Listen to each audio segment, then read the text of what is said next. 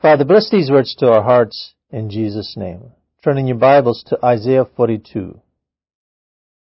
In verse 1, Behold my servant, I will uphold him, my elect, in whom my soul delights.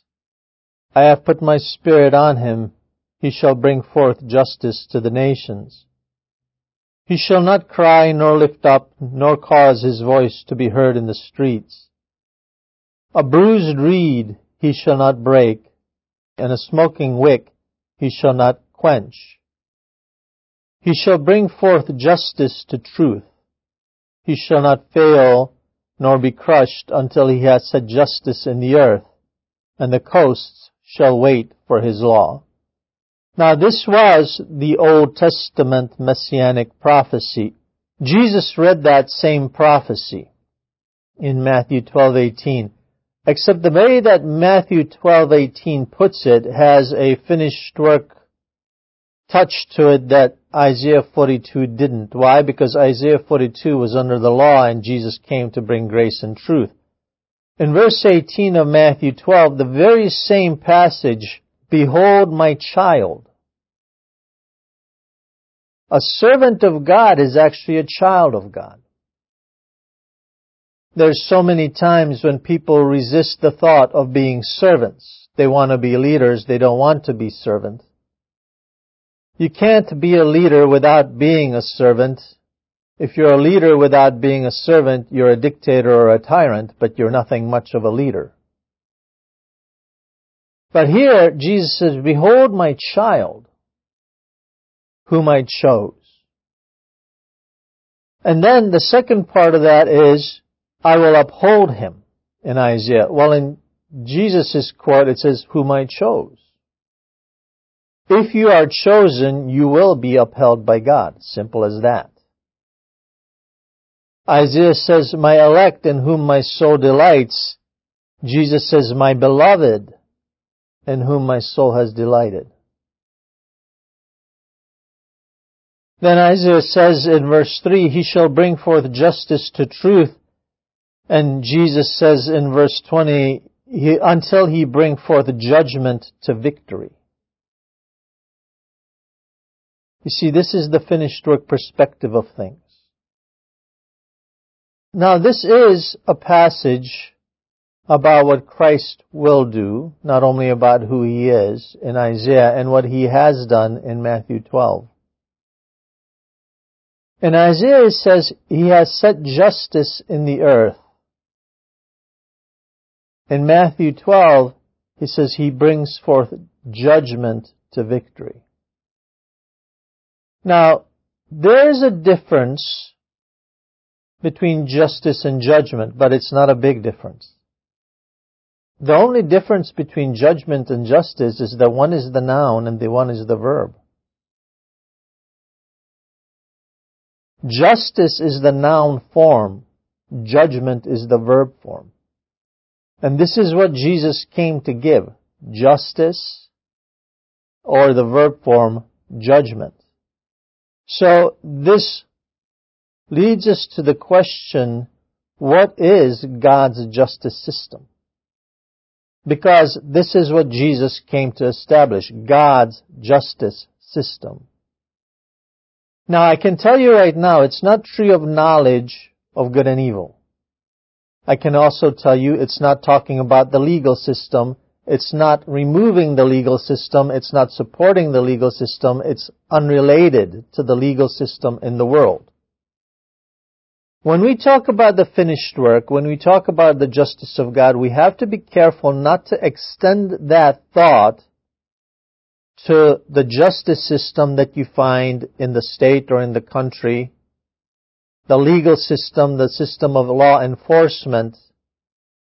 God does not speak of those in passages here. Now, he did set up a system like that. Moses gave that. However, in this section, when we're talking about justice, we're not talking about anything in the world. That has its place. It falls under national entity. We're not dealing with national entity here. So it is something entirely unrelated, entirely different. But God does have a justice system. Sometimes God's justice system is thought of as though it was the world's justice system. In other words, you have sinned, now you will be punished. There are even groups that say that the things that are going wrong in your life are the result of sin in your life. God is not punitive. Even hell is not punitive. Hell was not created for people. It was created for Satan and the fallen angels. And the reason why it was created for them, the reason why it is that for them, is because God has to remove them. They have chosen what they have chosen. They had the opportunity, they were created there to be in heaven. They wanted the opposite of all that God is, and part of the opposite of all that God is, is also the opposite of all that heaven is, and therefore hell. God gave them what they have chosen for themselves. Humans were not intended to go there, but when people fall under the authority and dominion of the evil one to such a point that they never in their life have a moment of faith toward Christ,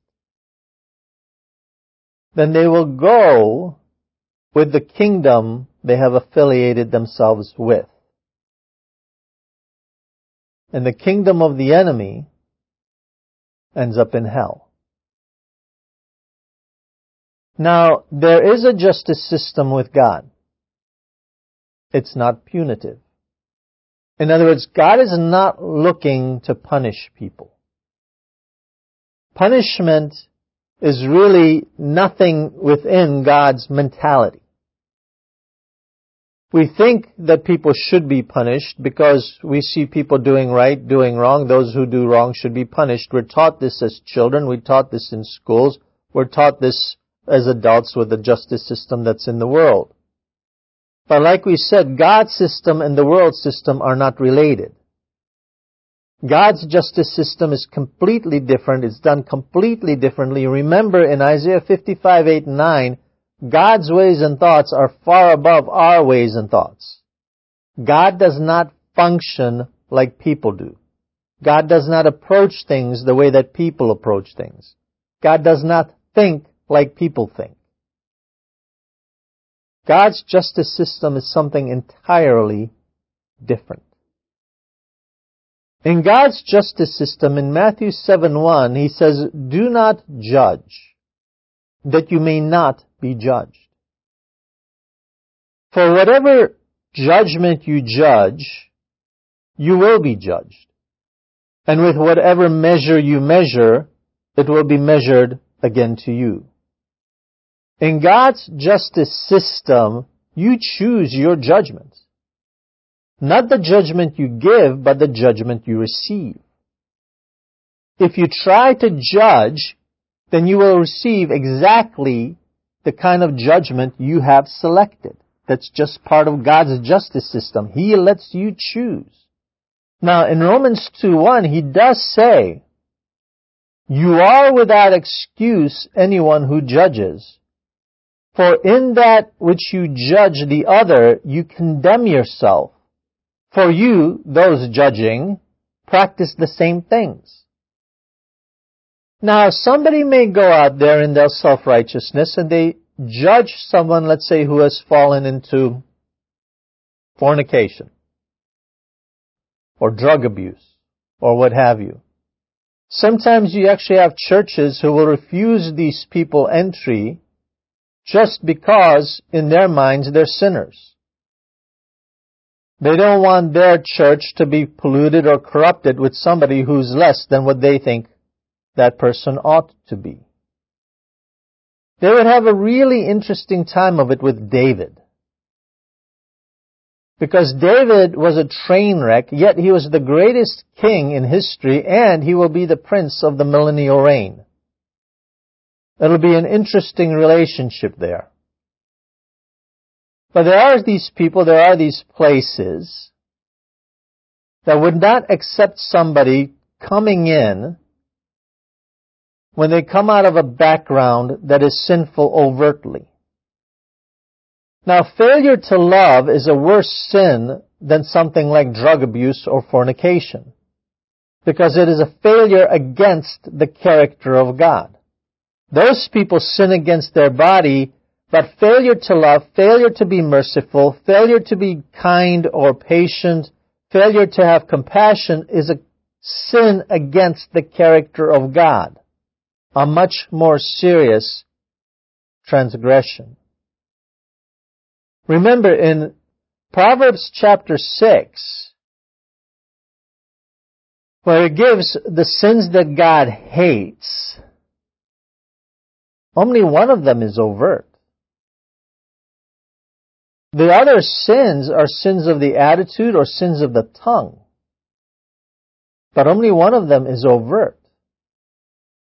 Self-righteousness is a far worse sin than drug abuse. As far as God goes. He says, don't judge lest you be judged. If you judge, then you've done the same things. Now, sometimes somebody will say to themselves, well, I was never a fornicator, I was never a drug abuser, I was never all these things. And God says, yes, you were. And the reason for that is very simple, because in Revelation 1:5, the blood of Christ removes all sin, including those sins. It removes all sin in Psalm 103:12 from space, time, hence time. And God has no recollection of those sins, therefore, in Hebrews 8:12. If I'm judging someone, I'm the one who's bringing the sin back on the table. God has taken it off the table. I put it back on the table. And because I'm the one who put it on the table, God says, that belongs to me. I never did it, but you put it on the table. It belongs to you. And He will deal with us accordingly. And we say, but I never did those things. And God says, it belongs to you. You're the one who put it there. It belongs to you. So we have to be extremely careful with the way that we relate to people in God's justice system, but we also have to be very careful in the way we relate to ourselves. But you never go around judging people because you never know the reality of the story. You never know what motives are. You never know what the heart is. You never know what the thought is. You never know what the background is. You never even know what that person's genetic makeup is. Things that cause people to do, stuff, sometimes things they really ought not do, yes, granted, but there's a story behind that that we have no idea and very possibly, as a matter of fact, I would say almost certainly, if we had the same background with the same genetics and the same history, we'd be doing the same things. So the reason why I'm not into, let's say, drug abuse or fornication is because I was never in the situation, or am not now in the situation, where that would become an issue, but those people are. So we don't judge them. If I was in their shoes, I'd probably be doing that also. In Romans 14:4, who are you to judge another man's servant? To his own master he stands or fall. Indeed, he will be made to stand. Now, made is the future passive indicative. It's a passive voice. That means he's not going to stand on his own ability. Somebody, God, will give him the ability to stand. He's going to be made by God to stand. For God is able, the word is dunatos, able, powerful, mighty, and strong to make him stand. God has the ability and the power to make the worst sinner stand. Never get hung up on sin. Don't sin, but don't get hung up on it either. Never get hung up on sin. If I'm hung up on sin, I'm hung up on something that God has removed. Never get hung up on sin. Never be afraid of mistakes. God removes mistakes. Stay focused on God, stay focused on the Word of God, and you'll have a government of God in your life, and those things won't become an issue. But never get hung up on negatives. In John 8:15, you judge according to the flesh.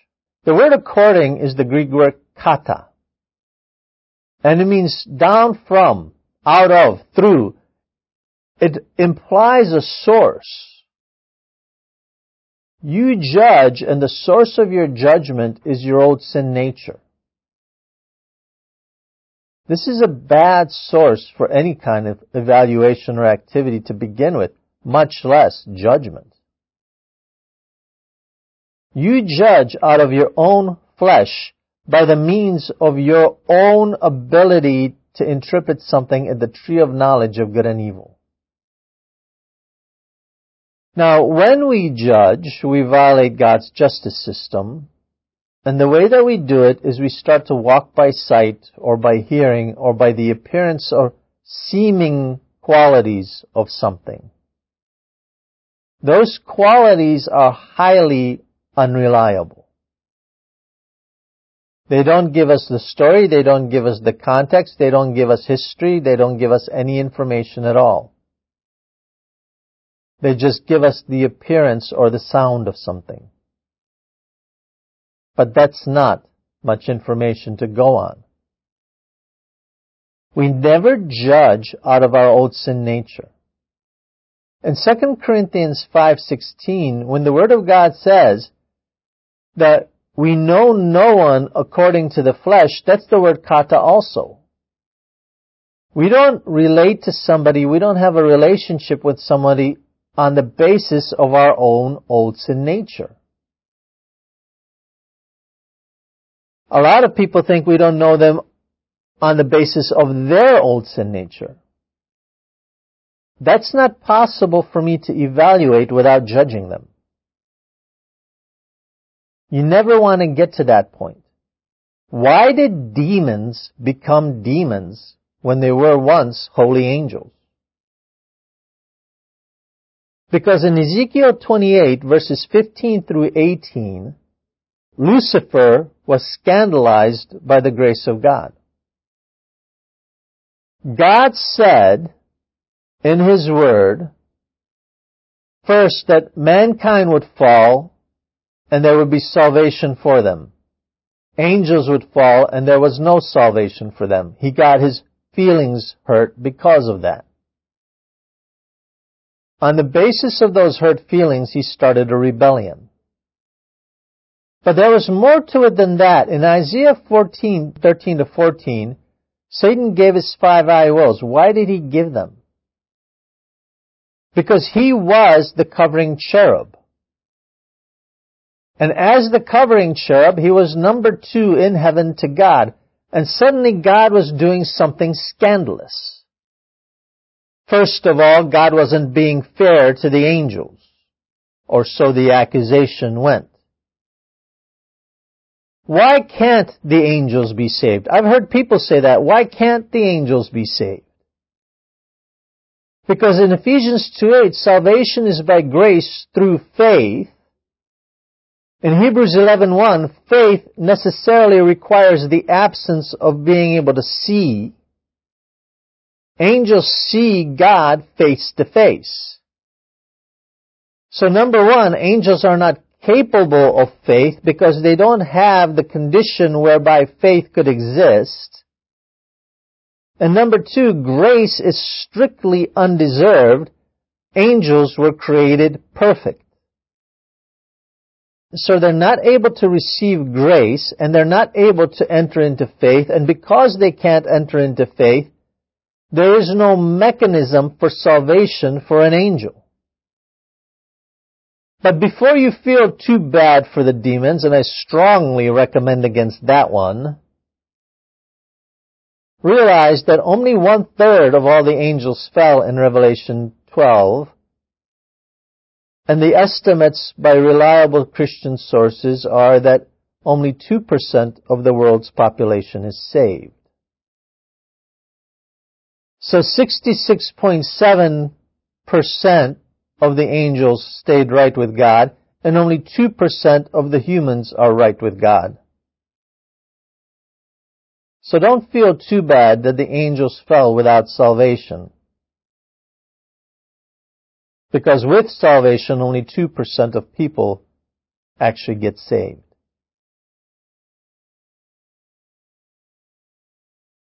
In heaven, Satan was scandalized by the fact that God would become a man who was created lower than the angels. He was scandalized by the fact that God would become one person in Ephesians 2:15 and 16 with people and that we would become his body, we the sinners. He was perhaps most greatly scandalized by the fact that God would actually die. The giver of life was going to lose his life. How does that even happen?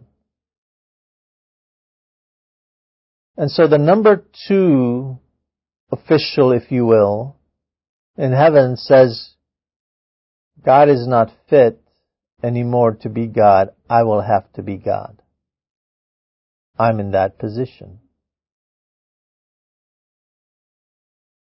And he rebelled against God, not because of anything that God did or was. It's not even possible for God to be somehow other than God. But he didn't trust him. He didn't know God's character. He knew God was creator and he knew God was holy and he knew God was king, but he didn't know what any of that actually meant. He thought holiness was a manifestation of perfection and it's an angelic standard, whereas mankind, we have our standard is grace, and holiness is manifested in the love of God. He didn't get it.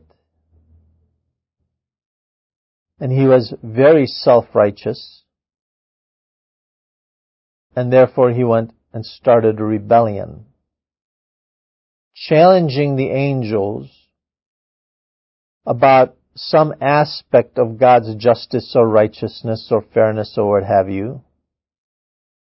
And we know, of course, that the angels that agree with him fell, but the angels that did not agree with him, and the ones who said, God is just, God is fair, God is righteous, they fell also.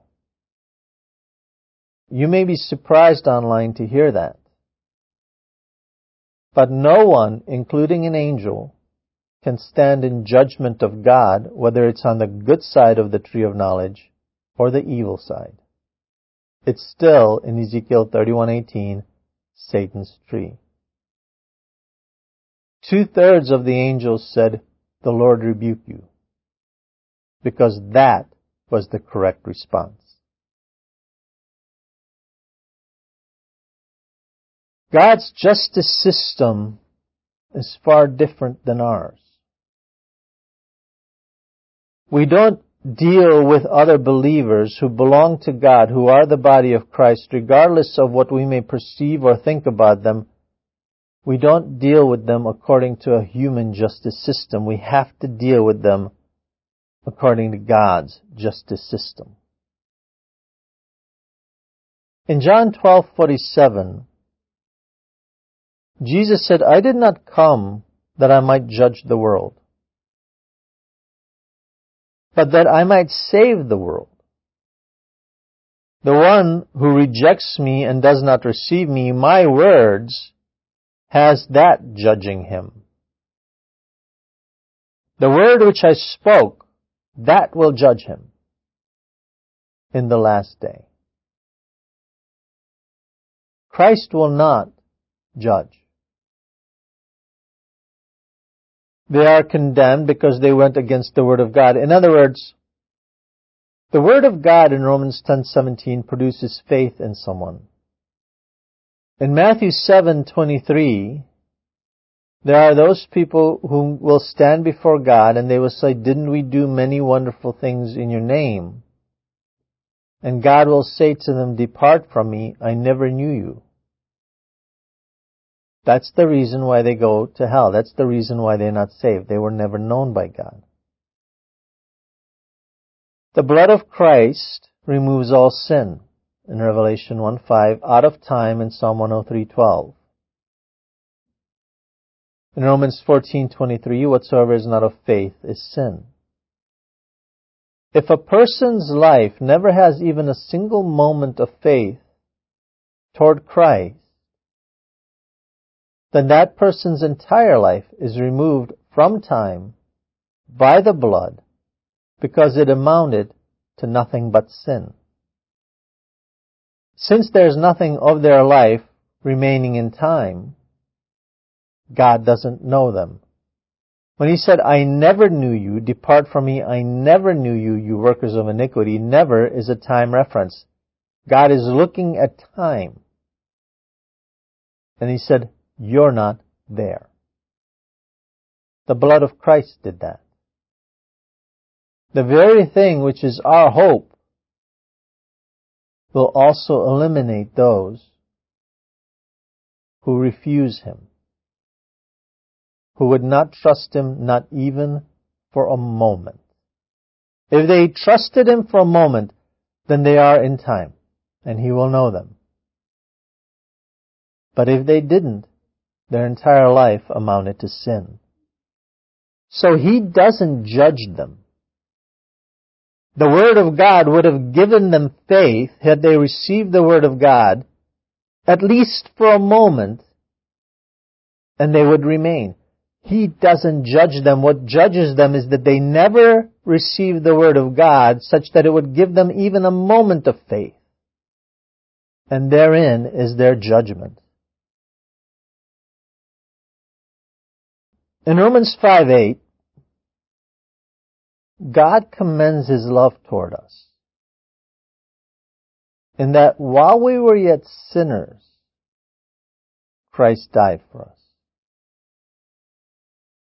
Commends means in the original language to take two things and make them into one. This is the judgment of God. That we were sinners and Christ died for us so that we in Ephesians 2:15 and 16 could become the one new man with him so that we could become one entity with the love of God. God doesn't punish. God draws. God redeems. God restores. He's not punitive. He's redemptive. In 2 Corinthians 5:19, he reconciled the world to himself, not imputing their trespasses to them. In Romans 5:9, we are now justified by the blood of Christ. In other words, the blood of Christ leaves no sin in us. There's nothing to judge. There's nothing to punish. There's no negativity to be found. There are no shortcomings. There are no trespasses. There's nothing. There's nothing that God would judge in us.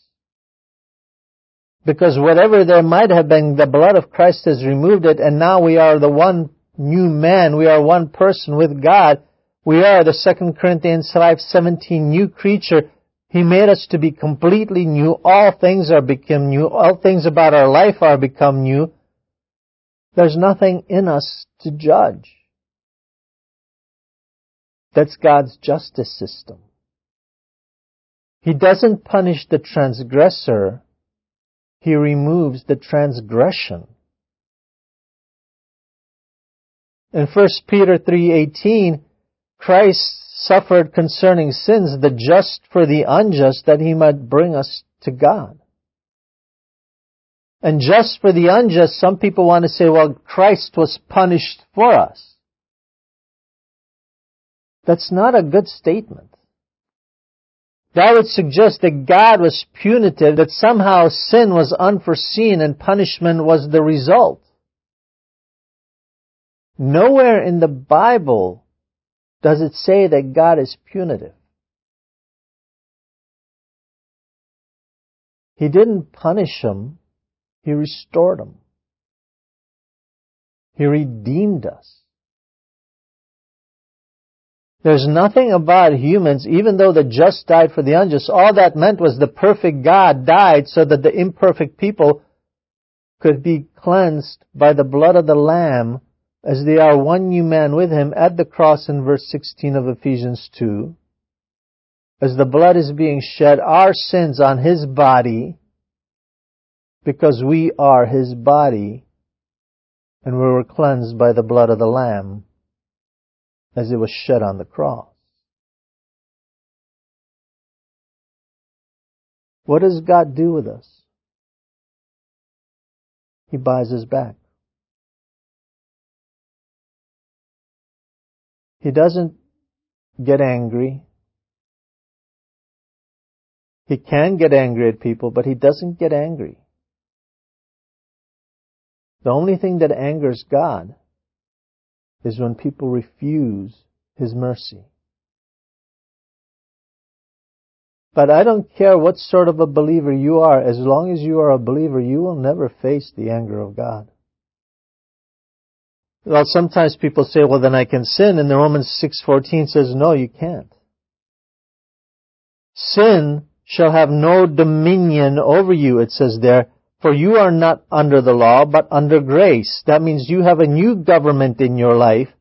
What then? Shall we sin because we are not under the law, but under grace? Certainly not. Well, whatever is not of faith is sin. The blood of Christ removes that. We, through the Word of God, enter into grace by faith. And grace becomes the government in Hebrews 4:16 that we are under. If I'm not under sin because I'm not under law, then I'm not under anything that contradicts God. If I sin because I'm under grace, and this is what I say to myself, I can sin because I'm under grace, then I'm no longer under grace. But instead in John 8 but instead in John 8:34 I become a slave to sin. So if I am under grace, I'm not going to sin because if I sin actively thinking to myself I can do it, grace will take care of it, I'm no longer under grace. I'm no longer under the government of God. I'm now in that which is not of faith. I'm now in that which the blood removes. And because the blood removes it, God never needs to bring it up with me. Even when I see Him at the Bema seat, God will never bring it up to me because He's already removed it. God doesn't punish sin. God removes sin. It's like a bank robber who gets caught and instead of being thrown into jail, the judge somehow manages a way to undo the crime, to take it out of history so that he was never a bank robber and to put him in jail would simply be unjust. In Jeremiah 31:3, the Lord appeared to me of old, saying, Yes, I have loved you with an everlasting love. And this is talking to an Israel that is sorely backslidden.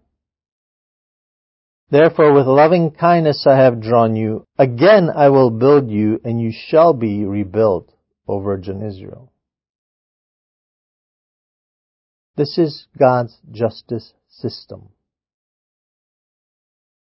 that we are taken out of sin by the love of God. The holiness of God is manifested in the love of God. It's not manifested in His perfection. It's manifest in His character. That draws us. When we are drawn to God, we start to respond to Him. It's irresistible. When we respond to Him, He rebuilds us. Not only does He remove all sin from time, and He does do that, the blood, that is the activity of it, but then He restructures us. He gives us a new mind through His Word. Because we have a new mind through His Word, as a result of the mirror neurons in our brain, we take on the experiences that His Word impart to us. With new experiences, we have new physiological effects. Those experiences are the result of a new perception as the Word of God becomes the basis of our thinking. In those new perceptions, one of the physiological effects is that our epigenome that part of our genetics which controls the function of the DNA is changed. The DNA is not changed, the epigenome is. The software is the epigenome. That can change. The hardware is the DNA, the software runs the hardware. Because the Word of God, through the activity of the mirror neurons, can change the function of the epigenome, and because over one billion cells per hour are replaced in our body all the time, there's never a single cell in us that's older than 10 years. When God says, I will rebuild you, that's literally what He means. That is His justice system. God doesn't punish, He rebuilds. And He rebuilds because He restores, He restores because He redeems. And so God's justice system, the end of it, is not someone sentenced to some sort of punishment, it's someone who's being made new even to the point of their physical body. With a new software package, if you will, for the function of their DNA, every cell is now controlled in its activity and also in its manufacture by this new software. The DNA is instruction how to make you.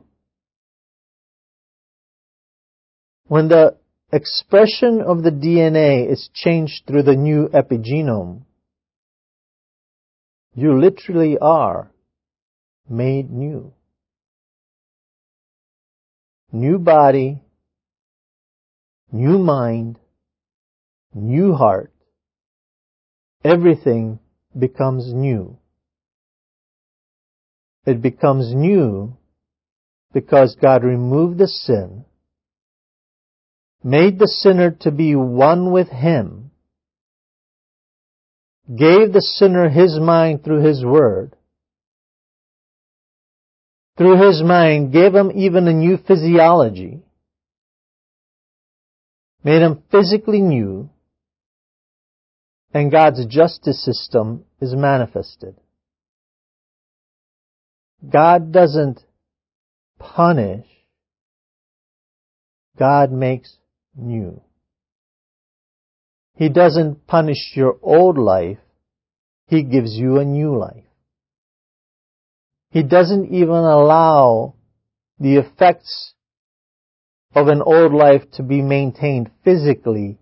He even gives you new physical structure.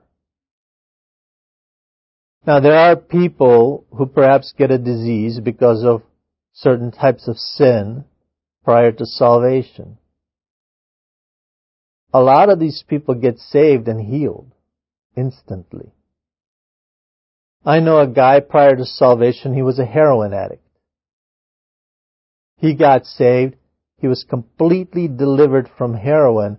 No withdrawal, nothing. Because he became new. I know people when they got saved, they even took on a new appearance. One of them once showed me a picture of them before they were saved and said, can you identify which person in this picture is me? I couldn't. Now that picture was only taken a year before. They were made new. God's justice system makes you new. It redeems you. It restores you. It accepts you. It joins you to the Savior and you become a new creature. And old things are passed away. He doesn't destroy people. He rebuilds them. This is the justice system that we receive. This is the justice system that we manifest. That's why we don't judge. Because frankly, there's nothing to judge. Amen? If you've never accepted Jesus as your Savior and you don't know where you're going to go when you die, simply pray, Dear Jesus, I know I'm a sinner. I receive you as my Savior. Thank you for loving me so much that you died for me so I can have eternal life with you. Amen.